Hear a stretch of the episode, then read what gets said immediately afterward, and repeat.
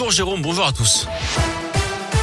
Et à la une, la mobilisation des agriculteurs de la région se poursuit depuis mercredi soir. Il bloque deux centrales d'achat de la grande distribution en Auvergne-Rhône-Alpes, la centrale Carrefour à Saint-Vulbas dans l'Ain et celle de Leclerc à Isère dans l'Allier. Une action coup de poing pour faire pression sur les négociations commerciales annuelles qui ont lieu en ce moment entre industriels et grande distribution. Le prix des denrées alimentaires ont notamment été discutés.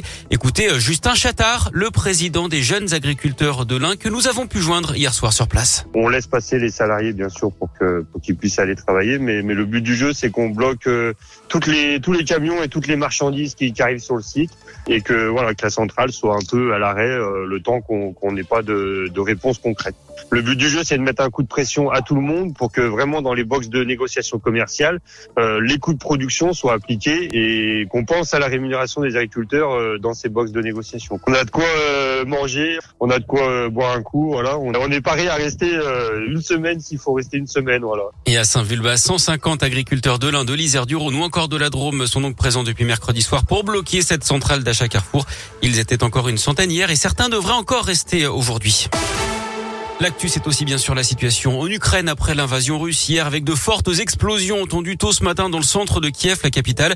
Des tirs de missiles d'après l'armée ukrainienne. Un couvre-feu a été décrété à Kiev alors que les combats se poursuivent autour de la ville. Hier, les Russes se sont emparés de l'ancien site nucléaire de Tchernobyl, mais d'après un expert, ils n'ont aucune idée de comment le gérer, ce qui pourrait conduire à une nouvelle catastrophe. Le président français Emmanuel Macron a lui réussi à joindre Vladimir Poutine hier au téléphone.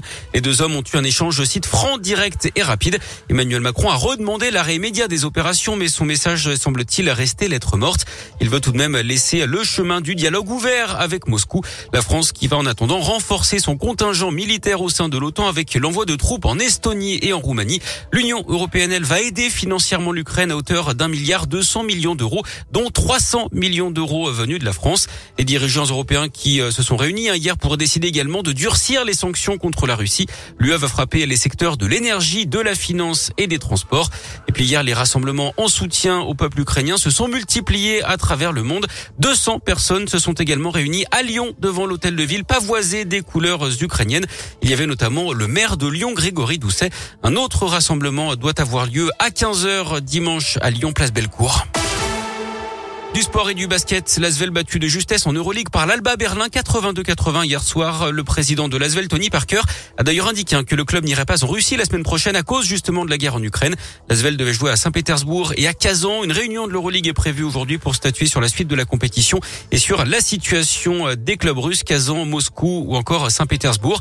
Et puis en foot, le tirage au sort des huitièmes de finale de la Ligue Europa, l'OL qui avait terminé premier de sa poule sera fixé aux alentours de la mi-journée.